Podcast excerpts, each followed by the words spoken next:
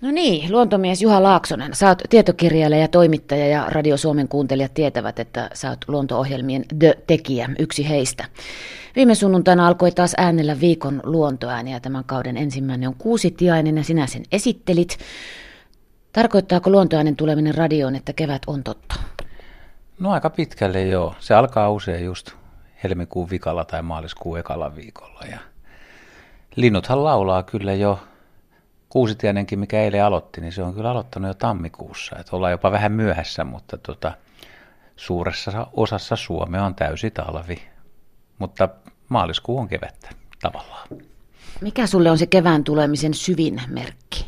No ehkä äänimaailma. Totta kai valo on tärkeä, mutta äänimaailma on aika, aika hauska. Että kyllä ensimmäisiin lauluihin kiinnittää aina huomio. No toisaalta kyllä sydäntalvellakin niin varmasti joskus innostuu silputtelemaan, mutta sitten kun tiaiset rupeaa tiukumaan, ekat harmaalokit tulee joskus helmikuunkin puolella ja ne, jos ne kaklattaa, niin se on aikamoinen kevään merkki. Ja no, mustarastaa laulukin on aika hyvä.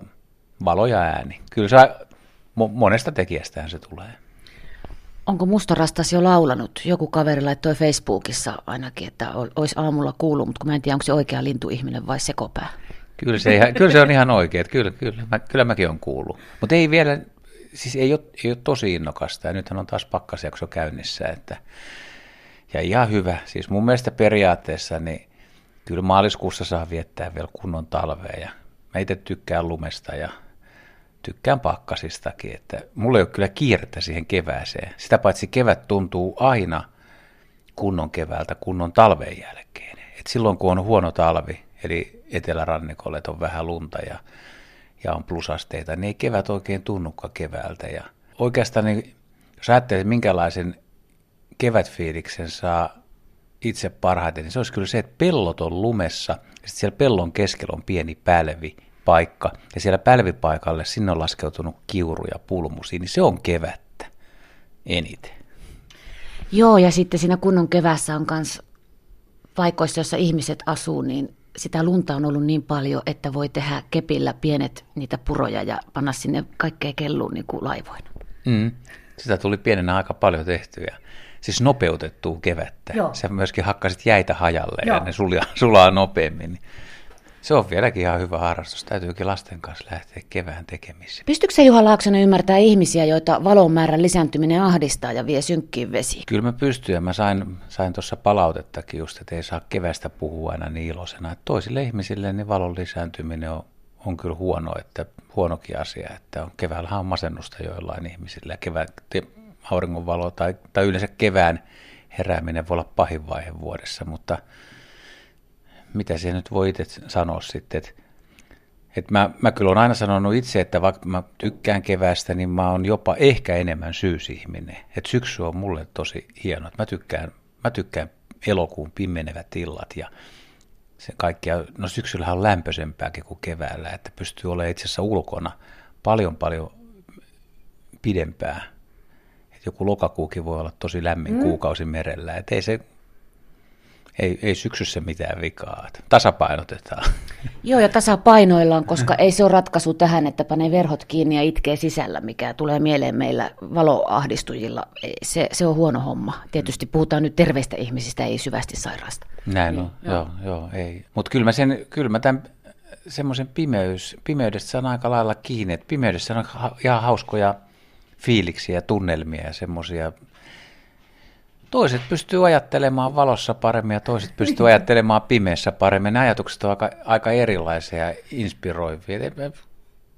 Hyvin, hyvin hankala kysymys. Sitä paitsi se voi ihmisellä vähän vaikuttaa itselläkin, että välillä tuntuu, että, että tota, en mä tiedä välttämättä kaipaako mä aina keväälläkään niin kuin auringonpaistetta, että jonain päivänä kaipaa sadetta ja jonain päivänä aurinkoa, jonain päivänä periaatteessa saisi olla ihan pimeätä. Että voi olla, että tunnelma on kaikkein paras, kun aurinko ei nousisi. Ihan, ihan nasta päivä sekin on, kunhan ei pitkään jatko siis. Palataan tähän viikon luontoään, joka on nyt tämä kuusitiainen. Kerropas tässä torstaillassa Juha Laaksonen meille, minkälainen kaveri se oikein on? No se on meikäläisen suosikkilajeja. Se on tinteistä kaikkein pienin, se on harmaa vaaleen musta, se on luonteelta aika rohkea ja sutjakka nopea, söpön näköinen ja ja tota, pesi ihan pöntössä niin kuin Talia Sinitiainenkin ihmisten rakennuttamissa pöntöissä ja kaipaa vähän pienempää suuaukkoa, että on turvallisempi pesiä. Ihan kelpo kaveri, loistava laji. Vähän harmittaa Lapin ihmisten puolesta, että se levinneisyysraja menee siinä Oulu, Joensuu, Kuopio akselilla. Olen joskus Kuusamossa nähnyt, mutta siitä on monta vuotta sitten, että he ei pääse Kuusitiaiseen tutustumaan, mutta tintti kuin tintti. Kaikki tintit on itse asiassa ihan hauskoja veijareita. On Juha Laaksonen muitakin syitä kuin tämä viikon luontajani, minkä takia kotiisi tulin sinun häiritsemään. Viime viikolla starttasi Ylen luontovuosi 2016. Tämän vuoden mittaan tulee esiin luontomme monipuolisuus. Tämä on nyt sieltä nettisivun yläreunasta.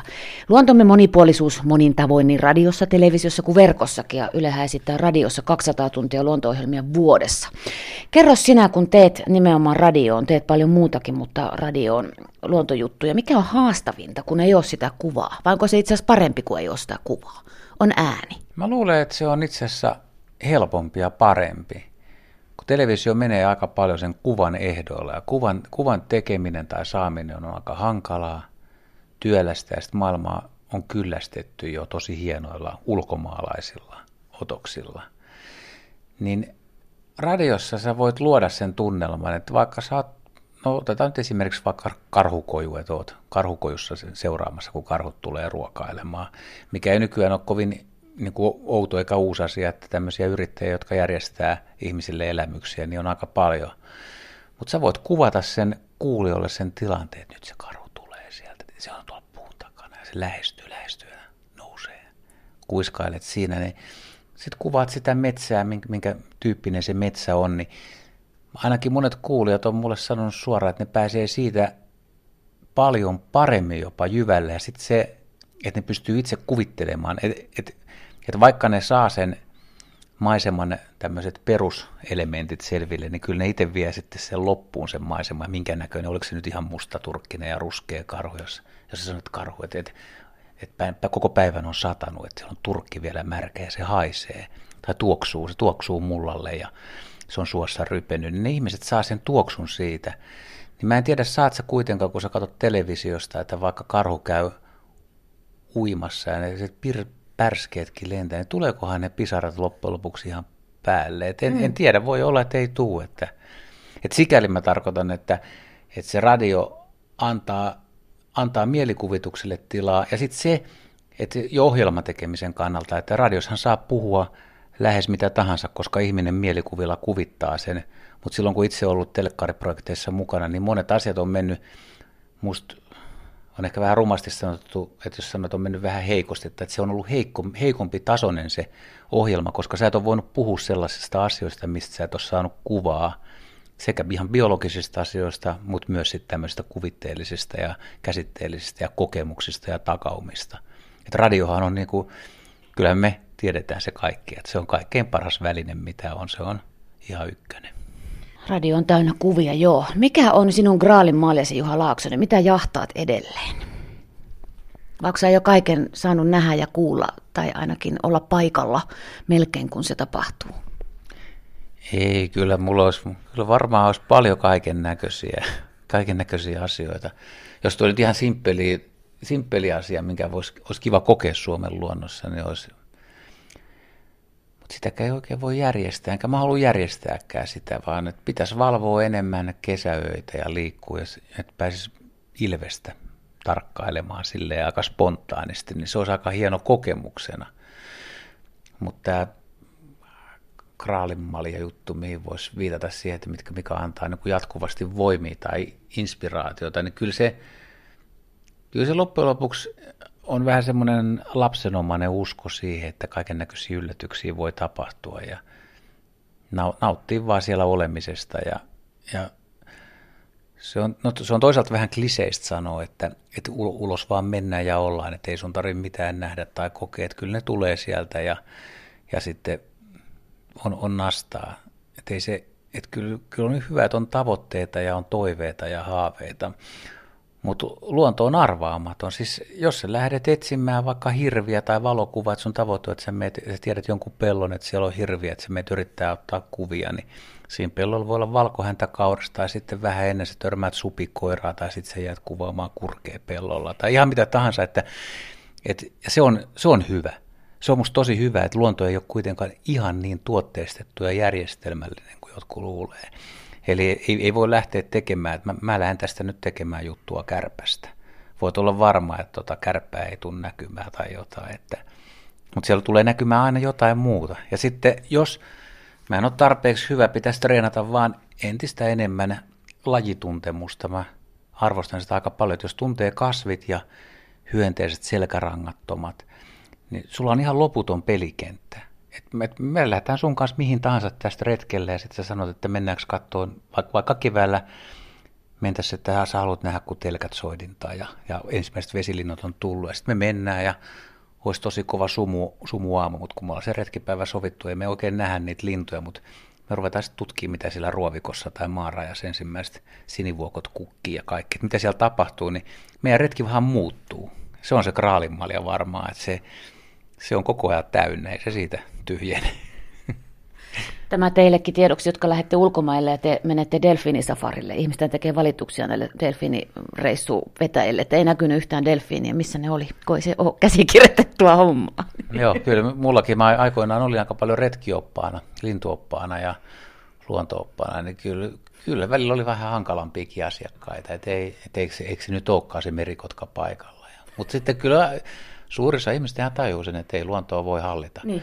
Mutta sitten toisaalta nykyaikana, miten, miten paljon kyllä on, on tämmöisiä vaikka valokuvaussafareita ja näitä, niin, ja mä tunnen kavereita, jotka vetää niitä, niin kyllä ne voi olla niillä aika haasteellisia, että ihmiset, jotka tulee ulkomalta kuvaamaan pöllöjä vartavasti ja sitten ne pöllöt ei olekaan paikalla tai jotain tiettyjä, tiettyjä muita lintuja, jotka joiden pesä vaikka olisi tiedossa ja ne poikasta on just lähtenyt pesästä, että ei olekaan, niin kyllä siellä – hyvä opas joutuu keksimään erikoisia selityksiä, korvaavia ratkaisuja ja hyvää supliikkia vaaditaan, että, että, että on se, se on, en, en kadehdi yhtään sitä.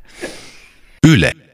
Radio Suomi. Tietokirjailija ja toimittaja Juha Laaksonen on ihan pihalla vieraana. Me olemme tutustumassa luonto supertekijään muualla kuin esimerkiksi eilen illalla olit Radio Suomessa kolme tuntia läsnä. Linnunpöntöt olivat keskiössä keskiviikkona. Toissapäivänä käynnistyi miljoona linnunpönttöä kampanja ja saitte tasavallan presidentinkin mukaan pönttöä tekemään puolisoinen. Sen näimme televisiossa. Ainakin tiistai-aamuna taidettiin nähdä tiistai-iltanakin osa siitä. Jännittikö mennä sinne presidentin kanssa naputtelemaan? No ei se oikeastaan jännittänyt. Se, siinä oli semmoinen sopiva pieni adrenaliini. Jännittääkö sinua enää mikään näiden eri muotoisten ohjelmien tekemisessä, Juha Laaksonen itse asiassa, kun mä kysyin sitä, että jännittikö mennä pressan pakeille, puheille? Kyllä, mua jännittää. Mä luulen, että kaikki, kaikki jotka tekee tämmöistä työtä, niin jännittää sillä lailla. Mutta mut se jännitys voi olla vähän erilaista, että, että tuota, no jaa, en mä tiedä, että osa, mit, mitä siinä nyt pitäisi jännittää, että osaako käyttäytyä vai osaako vastata tai kysyä tai tietääkö, mutta useimmiten ehkä toiset vinkki ihmisille, jotka, jotka tekee jotain, että jos ne on harjoitellut jonkun asian hyvin tai harrastaa sitä tai uskoo osaavansa se asia, niin ei sellaisten ihmisten nyt tarvi hirveästi välttämättä jännittää. Se on kun menee ja antaa mennä vaan. Ja kaikki, jotka on radiossa, televisiossa, töissä, tekee suoria lähetyksiä, niin kaikki tietää, että välillä tulee sanottua, menee vähän vinoja, välillä sanoo ihan vääriä, välillä ei yksinkertaisesti muista että virheet sattuu, etkä sä, voi, sä et voi valmistautua sillä lailla, että mä en sano mitään väärin.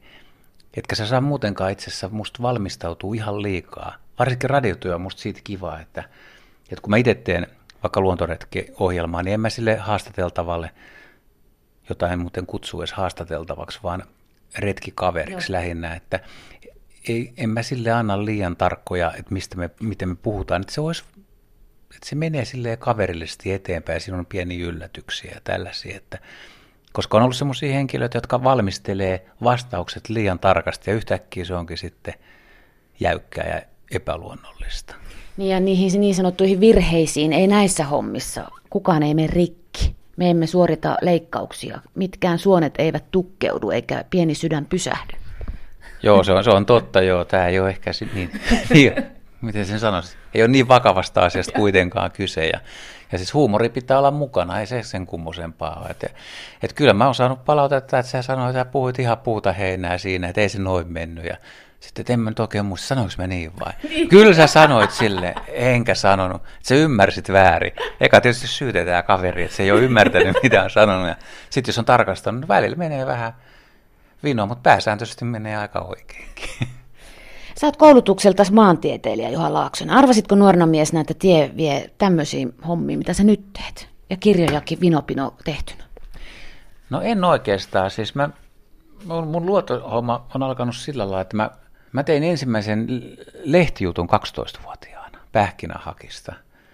Muistan vielä, se oli jouluaattona Nurmijärvellä Palojoella meidän mökillä. Ja sitten meni monta vuotta seuraavaa lehtiartikkeliin tai mihinkään, mutta mä, mä kyllä ennen, ennen armeijan menoa kirjoittelin. Mulla oli Lauttasaaren palsta, luontopalsta, ja mä tein sitä monta vuotta, ja monet lauttasaarelaiset muistaa mut siitä vieläkin, että se oli, se oli niin kuin iso juttu. Ja siellä oli Helsingin Lauttasaaren luontoa käsiteltiin siis eri näkökulmista. Tässä on siis meri ihan lähellä, että tässä on todellakin luontoa, josta kirjoittaa. Joo, tää on, ja tämä on hyvä, hyvä monipuolinen paikka siis lintujen kannalta, ja täältä mä oon tehnyt aikoinaan gradunkin Mantsan puolella Lauttasaaren pesimälinnuston alueelliset piirteet, missä tutkittiin koko saaren linnut. Mutta lehtijutuilla mä oikeastaan aloitin ja lehtijuttujen perusteella mä näin sitten yliopistoaikana, että oli, oli Yleisradios kesätyöpaikka luontotoimittaja ja herra ja maestro Veikko Neuvoinen oli siellä haastattelua ottamassa vastaan. Sinne mä menin ja vein sitten, tämän, tai en muista olinko lähettänyt tai jotain, mutta oli täällä Lauttasaaren lehden kaikki jutut, että on tehnyt vähän jotain, mutta radiotyötä ja puhetyötä en ollut kyllä tehnyt koskaan ollenkaan. Enkä tullut niin ajatelleeksikaan ennen sitä, mutta menin haastatteluun ja sit siitä hiljalleen niin avautukin radiopuolen ura. Ja hyvin, hyvin on kyllä käynyt. Kiitokset Veikolle, että puolsi, puolsi jo silloin heti alussa mua. Mitenkä Juha Laaksonen, jos sinut vietäisi täysin urbaaniin saastuneeseen ympäristöön, niin kuinka monessa kuukaudessa sä tukehtusit sinne? Pystyisikö sä elämään?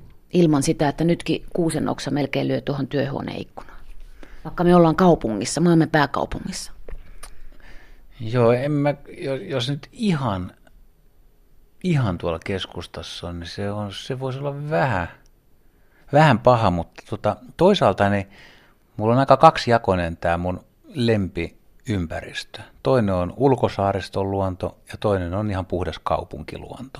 Mutta kaupunkiluonto on usein suht monipuolinen, että onhan kaupungissa jäljellä jonkun verran puistoja ja Helsingissä on meri, mikä tuo sitten niin kuin ympä, uuden ympäristöhomman kokonaan, koska merellä tapahtuu. Sitten on, on pieniä ruovikoita, pieniä hoitamattomia ryteiköitä, hoidettuja puistoja. Ja sitten pientaloalueet on aina, aina hyviä, omakotitaloalueilla on marjapuskia ja kaikkea. Et, et kaupunki on tämmöinen mosaikkimainen ja, ja ihmiset mieltää kaupungin usein tylsäksi ja monotoniseksi, mutta se ei pidä ollenkaan paikkaansa. Itse asiassa kaupunki, suurkaupunki tai kaupunkialue, jos ottaa tarpeeksi laajan alueen siitä kaupungista ja erilaisia ympäristöjä, niin se, se saattaa hakata niin kuin monimuotoisuudessa esimerkiksi lintujen pesimälajistossa tuommoisen lehtomaisen maiseman ihan, pärjää siis hyvin. Että. Eli ei ole tylsä. Kaupunkiluonto on mielenkiintoinen. Sun vaimo on arvostettu ja palkittu luonto-ohjelmia tekevä ihminen myös. Olisiko sä voinut rakastua semmoiseen korkokenkäiseen city girliin, joka ei lähde kaffe latte alueelta 10 metriä kauemmas? Nyt mä voisin käyttää tätä, mitä presidentti mulle sanoi muutama päivä sitten, että mulla on politiikassa ja diplomaatiassa niin opittavaa, että tuota, en, en tietenkään. Eikö niin? Joo. Selvä. Terveiset vaan presidentille, että oppi meni perille. Yle, Radio Suomi. Sä oot kirjoittanut tosiaan paljon kirjoja yhdessä ja erikseen, ja tuorein on nimeltään Utelias kettu ja muita nisäkkäitä. Sä oot tehnyt tämän yhdessä Riku Lumiaron kanssa. Tuhat ilmiötä Suomen luonnosta. Miten tämä menköön mainoksen puolelle. Kuuntelijat voivat lähettää Radio Suomen lähetysikkunan välittömästi palautteen, niin kuin tietysti teettekin. Miten tämä kirja syntyi? Tämä on niin hauska. Periaatteessa siis tämän kirjan idea on se, että siinä on erilaisia ilmiöitä, ihmisille ihmetyksiä ja tarinoita ja tietoiskuja nisäkkäistä. Ja ton, ton sarjan ideana on se, että tulee linnut ja kasvit. Linnut on itse asiassa painossa jo, että tulee, tulee eri eläinryhmistä. Ja toisaalta niin mä oon ajatellut, että kaikki ihmiset ei halua lukea liian pitkiä ja liian tieteellisiä juttuja, että tuommoiset lyhyet, suht napakat tietoiskot on aika luettavia ja hauskoja ja ihmiset keskustelee niistä. Ja se voi aiheuttaa sen, että kiinnostuu enemmän ja hankkii semmoisia kirjoja tai, tai sitten yksinkertaisesti kerää sitten enemmän tietoa, että jos sä kirjoitat ketusta lyhyen jutun, niin ei sun tarvitse kirjoittaa kaikkia ketunaisteja, että sä kirjoitat sitten ketun vaikka hajuaistista ja loput jää sitten niin kuin lukijalle selvitettäväksi, että hei, mä haluan tietääkin, että kuinka hyvin toi näkee. Tai ja Riku mä otin tuohon mukaan sitten, Riku on intohimoinen nisäkäs kaveri, niin mä ajattelin, että on kiva, kiva kuunnella sen mielipiteet ja katsoa, mitä kaikkea se kehittelee, että mitä, miten se kokee ja näkee. Että jos on vaikka 200 tietoiskuu nisäkkäistä, niin paksa sinne hajuaistia vai näköä vai uteliaisuutta, kesyyttä tai ihan mitä tahansa. Et aiheitahan on vaikka kuinka paljon, mitä voi pyörittää. Tarvitsee vaan kekseliäisyyttä. Tämä on esimerkiksi aika huima tämä. Miksi isoja nisäkkäitä löytää luonnosta harvoin kuolleena? Miksi? Joo, se on, se on totta, että miksi löytyy. Että mihin ne katoo? Oletko lukenut jo? Tiedätkö itse vaan? Tiedän, mutta sä saat kertaa. Onkaan tuo Rikun kirjoittama. Mä yritän miettiä, että mitä kautta se menee, mutta siis tätä, tätä samaa asiaa mä mietin jo nuorena poikana. Mä kerran löysin kuolleen hirven luurangon Nurmijärveltä ja mietin sitten, että miksi niitä oikeasti löytyy, löytyy niin harvoin, että mihin ne menee ja, ja kuinka nopeasti pedot pystyy ne hävittämään. Että osa eläimistä poistuu tietysti noista isoista hirvieläimistä metsästyksen kautta. Mm-hmm. Osa, on, osa, osa joutuu petojen saaliksi ja pedot piilottaa ja repii ja syö ne. Ja sitten ne, jotka nyt sattuu kuukahtamaan jotenkin, niin menee varmaan aika tiukkoihin kätköihin. Ja, sitten osa kuolee talvipesiin. Joo, niin, niin karhu joo. nimenomaan. Että karhu, karhulla on se homma, että, että se voi, jos se on muurahaispesässä, niin se voi jäädä kokonaan löytymättä. Että, että sekin on mahdollista. Mutta mut nämä hirvieläimet, jotka on ympäri vuoro, vuoden aktiivisia ja liikkeellä, niin niille ei ole sitä, sitä kuin mikä on karhulla. Sitten opin tämmöisen asian, mufloni. Olen ehkä kuullut sen joskus, ja mä luulen, että se on joku buffelin tapainen iso karvanen hirvielukka, jota tietenkään ei Suomessa ole. Mutta sehän onkin jotain aivan muuta, ja se on ollut sullekin vähän itse asiassa, vai oliko se tälle rikuherralle tämmöinen haave päästä näkemään? Kerropa, mikä se on. Se on villilammas ja niitä on Suomessa kolmessa saaressa ja ei me kumpikaan oltu nähty koskaan aikaisemmin ja tiedettiin, että tuo Linkoos on yksi semmoinen saari, missä sen ehkä voisi päästä näkemään. Ja eräänä päivänä järjestettiin retki, otettiin Rikun vene mukaan auto, auton tota, taakse ja ajeltiin, ajeltiin Inkoossa ja lähdettiin merelle ja kuinka ollakaan, niin oltiin aika lähellä rantaa, niin nähtiin niitä, että villilampaita. Että niitä on istutettu ne elää niillä tietyillä saarilla ja kantaa on välillä vähän vahvistettu, että oli kyllä tosi jännittävä, eri, niin kuin erikoinen tapahtuma. Että se, että se oli bongausta, että mikä lähdettiin bongaamaan nimenomaan tätä. Määkiikö se niin kuin tavallinen tai tämmöinen meidän lammas? No kyllä mä luulen, että, että se päästelee, mutta nämä oli kyllä ihan hiljaa siellä ja rauhallisesti. Että ei, ei kuultu ääntä kyllä ollenkaan. Että, tota, kyllä me siinä tarkasti luettiin ja tehtiin sitten radio-ohjelmakin, että mitä kaikkea, miten tämmöinen laji, laji elää, mutta tuota, tässä muuten näkyy tämä ihmisen, tämä tapahtui viime kesänä, kun me oltiin, ja mä, mä kyllä treenasin hyvin villilampaan elämää. Nyt minun täytyy niin kuin lyödä melkein niin kuin tyhjää, että jos mun pitäisi kertoa siitä lajista jotain muuta kuin, että, että se on lampaan kokoinen suurin piirtein ruskea, ja jos sä sen näet luonnossa sattumalta, niin kyllä niin kuin kaikki kiinnittää huomioon, että hetken, että mikä sotus tämä nyt oikein on, että tämä ei ole oikein. Ei tämä ole ihan lammas, mutta ei tämä kyllä ole mikään hirvieläinkään ja tuommoinen, mutta en kyllä osaa hirveästi kertoa sen lajin. No tämmöinen ihmisen kova levy on. Niin, niin, kyllä, se on kyllä, armollista. Kyllä se rupeaa olemaan niin kuin full puukkaa, eli pitäisi jotain poistaa, että saa lisää. niin. Kysytte tässä myös, että miksi karhua syödään, mutta kettua ei. Se on aika filosofinenkin kysymys. Näin on. Joo, ja karhussa oli trikiini, että se on niin kuin vaarallinen, mutta sitten näitä pienempiä ei, että minkä takia jotain ei arvosta. Ja mm. yhtä, yhtä tavalla mä voisin kysyä kyllä, että minkä takia variksia ei syödä yleisesti, että jos nyt kerran ammutaan. Varis on kuulemma tosi hyvä, että onko asenneongelmaa. Että... On, kun sä sanot sen, meidän naapurin mies nimittäin ampuu noita rottisia, siis räkättirastaita ja variksia, ja on paistanut ja kehunut. Mua rupeaa oksettaa heti, kun se sanoo sen. Enkä tiedä miksi. Oksettaa? Niin. Kuin? Mutta mut syöt se sitten kanalintuja Joo. esimerkiksi?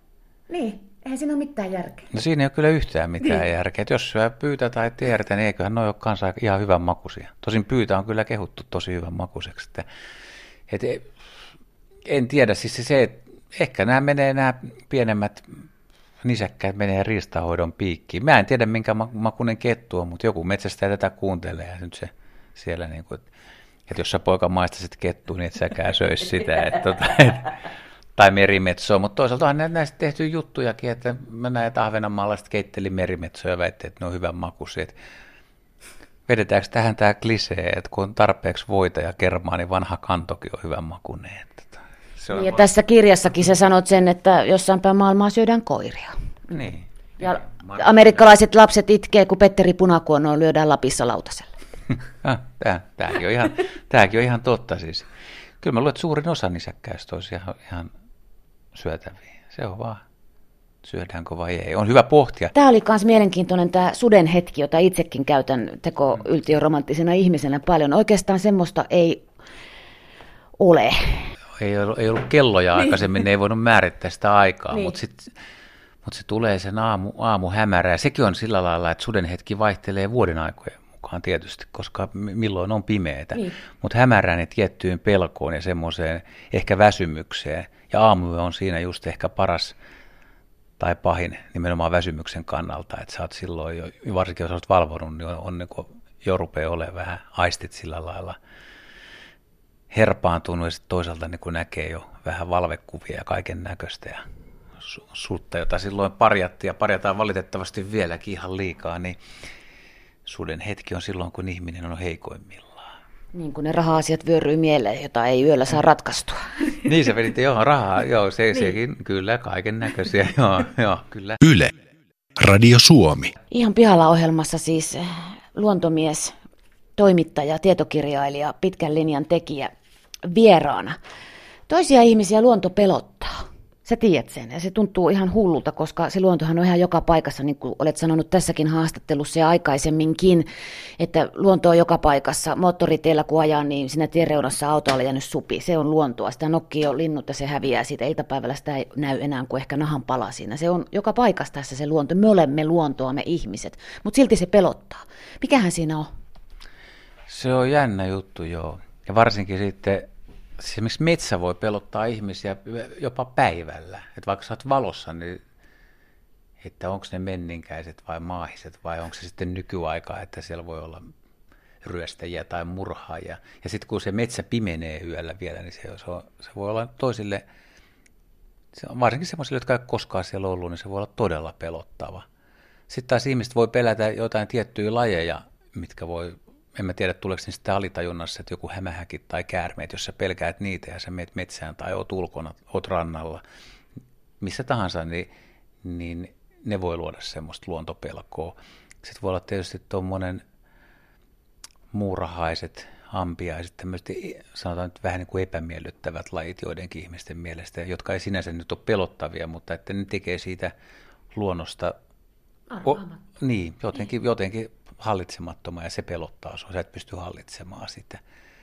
Et kyllä mä oon aika monen ihmisen kanssa, jotka pelkää vaikka hämähäkkejä. Mä kysyn nyt, niin mikä te, mitä te niin kuin pelkäätte niissä, että että päästettekö te yhtään pidemmälle siinä, niin on ihmisiä, jotka ei pääse miten, ei ne pysty kuvaamaan, kun no ei ne nyt oikeastaan niitä hämähäkkejä, että ne ei tiedä, mitä ne edes pelkää. Ja miten sä rupeat avaa semmoista keskustelua? Se on aika hankalaa. Jotkut ihmiset pelkää tai tykkää kaloista, vaikka ne ei olisi maistanut niitä tai syönyt, ne ei halua kalasta, ne, ne ei halua tehdä mitään. Että, että siinä pitäisi sitten ehkä pieni pakkosiedätys tai hoito voisi paikoittain. Ja kyllä mä luulen, että monelle, joka pelkää metsää, niin parasta on ottaa turvalliset kaverit mukaan ja sitten lähdetään ja mennään sinne. Ainakin vähän, et ihan sinne syvimpään korpeen, niin kuin vähän reunalle ensin.